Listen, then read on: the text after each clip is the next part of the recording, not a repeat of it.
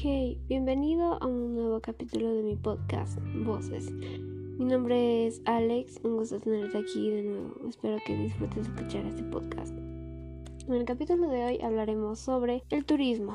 Imaginemos por un momento que viajamos al extranjero, el país que quieras con un mínimo aprendizaje de inglés, el cual se conoce por ser un idioma vehicular, pues es un idioma dominante en casi todos los países, o un nulo aprendizaje del idioma nativo de aquel país. En ese caso es importante una cosa, tener un traductor contigo.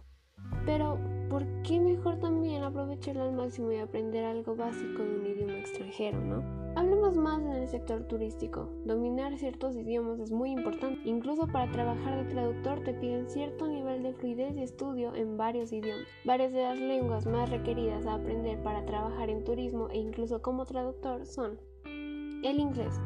Este idioma es el idioma del turismo por excelencia, reconocido por ser idioma de comunicación global.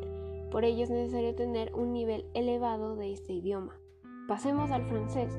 Tomando a España de ejemplo, muchas personas de aquel país viajan a España por su cercanía. Como la cantidad de hablantes franceses es alta, es necesario dominarlo también. Recordemos que varios países africanos también hablan francés. Contar con un nivel alto es de mucha ayuda para encontrar un trabajo en el extranjero. Chino, siendo el idioma oficial de uno de los mercados más emergentes del momento, aunque de difícil pronunciación entre los europeos, el chino está en la tercera posición del ranking de idiomas más demandados. A pesar del esfuerzo que requiere aprender este idioma, tenerlo listado en tu currículum te dará puntos a la hora de obtener un empleo en el mundo del turismo. Tengamos en cuenta algo importante. Al momento de viajar al extranjero, no siempre tu lengua materna será hablada en otro país, eso es muy claro. Incluso a veces el inglés tiene un nivel bajo en ciertos lugares. Lo mejor sería aprender lo más básico de la lengua del que se habla a donde viajarás. Tal vez luego de eso querrás mejorar y hablar con más fluidez. Anímate. No te vendrá mal hablar una lengua extranjera. Pasemos por un momento a la carrera de idiomas. El perfil adecuado de una persona que desea estudiar esta carrera debe priorizar el respeto por valores ajenos, individuales y comunitarios.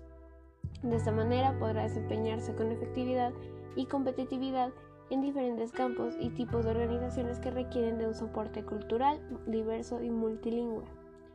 Asimismo, podrán ejercer sus conocimientos para elaborar en enseñanza de lenguas extranjeras en instituciones de educación básica, media universitaria y de educación no formal. Esto es muy importante para quienes les gusta aprender y para quienes les gusta enseñar. Es una muy buena forma de querer aprender un nuevo idioma o de ejercer algo que te guste a otras personas y enseñar traducción, investigación y asesoría del área del lenguaje. En el ámbito organizacional podrás desempeñarte como gestor de eventos sociales, culturales, comerciales y, o, académicos. Teniendo en cuenta esto, estudiar las lenguas implica obtener una mejor comprensión de las culturas del mundo y de las relaciones internacionales. Por ello, en el plan de estudios de esta carrera se enfatiza con los componentes teóricos y prácticos de la estructura y el origen del lenguaje en general. Hablaré como alguien que en el futuro le gustaría estudiar la carrera de licenciatura en idiomas y lenguajes extranjeros, que es así como se llama la carrera la que me gustaría seguir. Yo la veo más como una oportunidad de influir en el resto de personas que están a mi alrededor. Me gustaría enseñar a las personas extranjeras de algún país en el que yo trabaje como traductora y poder mostrarles de alguna otra manera que aprender tal idioma no es tan complicado, es lo que intento mostrar. Me gustaría que fuera un plan fijo, pero es más una idea a la que estoy abierta.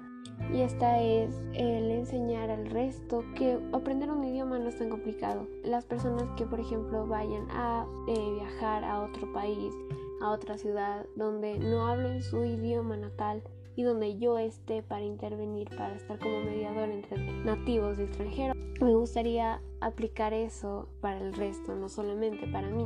Y me gustaría saber si alguien más de los que me estén escuchando tengan la misma idea, tengan la misma finalidad que tienen al querer estudiar esta carrera. Desde pequeña he sido una persona que le ha gustado mucho aprender una persona que se ha aventurado a aprender un idioma a pesar de que lo dejó hace mucho tiempo, pero me gustaría volver a retomarlo. Y es lo que también intento mostrar en este podcast. Es lo que me impulsó a querer hacerlo. Y es que quiero volver a mostrar a la gente que se rindió de alguna manera, aprender algún idioma, enseñar algún idioma, a vivir por medio de lo que aprendió estudiando idiomas. Es algo que me gustaría mucho transmitir. Y eso ha sido todo por el capítulo de hoy. Espero que te haya gustado, que te haya entretenido y que te haya informado un poco más sobre este tema que escogimos hoy. Eh, espera pacientemente el siguiente capítulo. Llegará pronto, así que nos vemos muy pronto. Adiós.